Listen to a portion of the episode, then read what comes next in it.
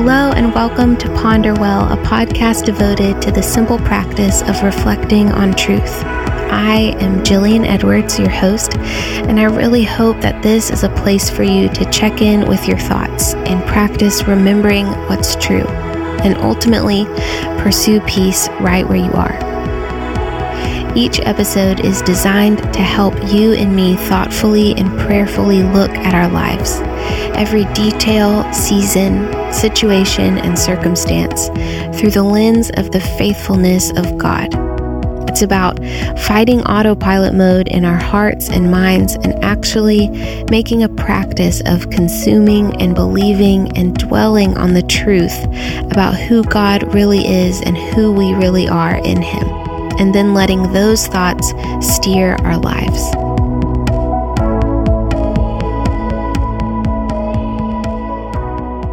Last week, we reflected on the heart of our God, who prepares a table for us his children, while the enemy is present.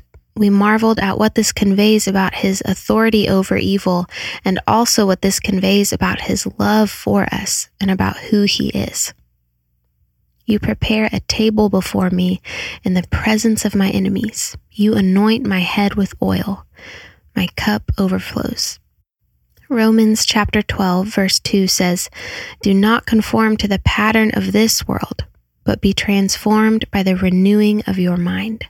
Today, as we fix our attention on God and what is true about Him, we're going against the thought pattern of the world we live in.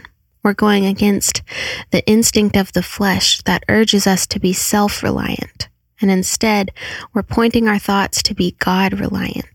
We do something divine as we fix our eyes on God and we invite Him to renew us and transform us to give us a new way of thinking, a new way of seeing, and a new way of living. We've come to the last verse this week of Psalm 23, and even though we'll complete the passage today, we'll be back next week with one last episode lingering around this psalm, reflecting on the last six weeks before we begin our next slow and simple walk through truth. Today we'll dwell on this last verse, verse 6, and we'll start now by reading the passage as a whole. So this is the word of the Lord, Psalm 23. The Lord is my shepherd, I shall not want. He makes me lie down in green pastures. He leads me beside still waters. He restores my soul. He leads me in paths of righteousness for his name's sake. Even though I walk through the valley of the shadow of death, I will fear no evil, for you are with me. Your rod and your staff, they comfort me. You prepare a table before me in the presence of my enemies. You anoint my head with oil. My cup overflows. Surely goodness and mercy shall follow me all the days of my life, and I shall dwell in the house of the Lord forever. This is the word of the Lord. Thanks be to God. Going back to verse 6 Surely goodness and mercy shall follow me all the days of my life, and I shall dwell in the house of the Lord forever. This reminds me of the holy confidence and the faith we saw at the beginning of this psalm. At verse 1, those words, The Lord is my shepherd, I lack nothing. A person who is able to say, Surely goodness and mercy shall follow me all the days of my life, is a person who is sure of the shepherd's love, a person who puts their trust in the love of God.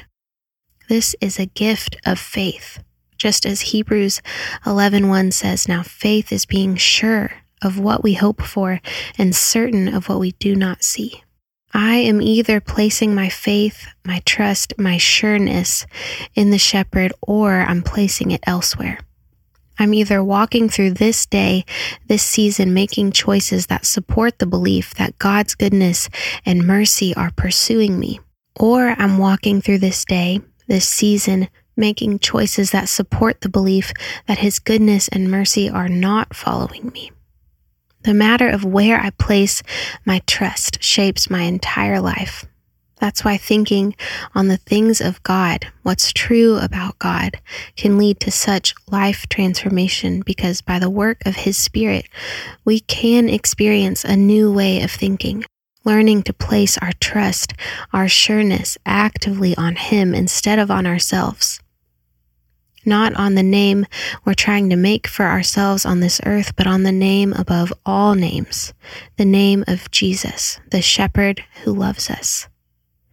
Surely goodness and mercy shall follow me all the days of my life, and I shall dwell in the house of the Lord forever. I want to look at a contrast to these words I shall dwell in the house of the Lord forever. This contrast is found in Psalm 49. Verse 11 says, Their tombs or their graves will remain their houses forever, their dwellings for endless generations, though they had named lands after themselves. Verse 13 This is the fate of those who trust in themselves and of their followers who approve their sayings.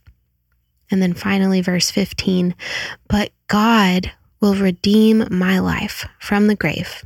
He will surely take me to himself. Surely. What are we sure about in this life?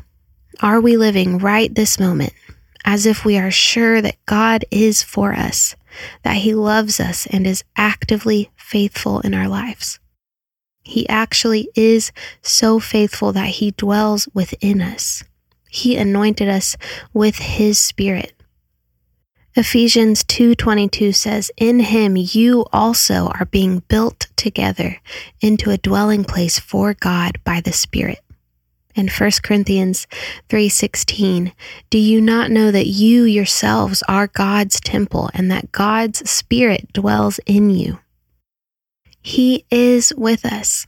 And when we forget, when we doubt, when we aren't ready to say, Surely goodness and mercy are following me, and I will dwell with God forever. Let us remember the gentle and kind heart of God because we have a shepherd who sees our doubt, and his response is not to disregard us, to leave us, to move on, but his response is to come to us and reassure us. Listen to exactly what happened after Jesus rose from the grave and his disciples saw him. From Matthew chapter 28 verse 17 it says, "When they saw him they worshiped him, but some doubted." Then Jesus came to them and said, All authority in heaven and on earth has been given to me. Therefore, go and make disciples of all nations, baptizing them in the name of the Father and of the Son and of the Holy Spirit, and teaching them to obey everything I have commanded you. And surely I am with you always to the very end of the age. Jesus saw their doubt and he did the most loving thing possible. He came towards them and reassured them. If ever we are sure about the love of God, it is because we've been reassured by God Himself. Let us learn to let Him reassure us. We are His sheep, He is our shepherd. It's good to embrace our need and allow Him to fill it. May we do whatever we need to listen to His voice today so that we too can be reassured and once again say, Surely goodness and mercy shall follow me all the days of my life, and I shall dwell in the house of the Lord forever. I hope today's episode has steered your train of thought even the slightest bit towards surrender and away from striving. I want to invite you to subscribe and leave a review if you'd like to help other people find this podcast. And you can also find us on Instagram at Ponderwell Podcast. Thanks again. I'm Jillian Edwards, and I'll talk to you soon.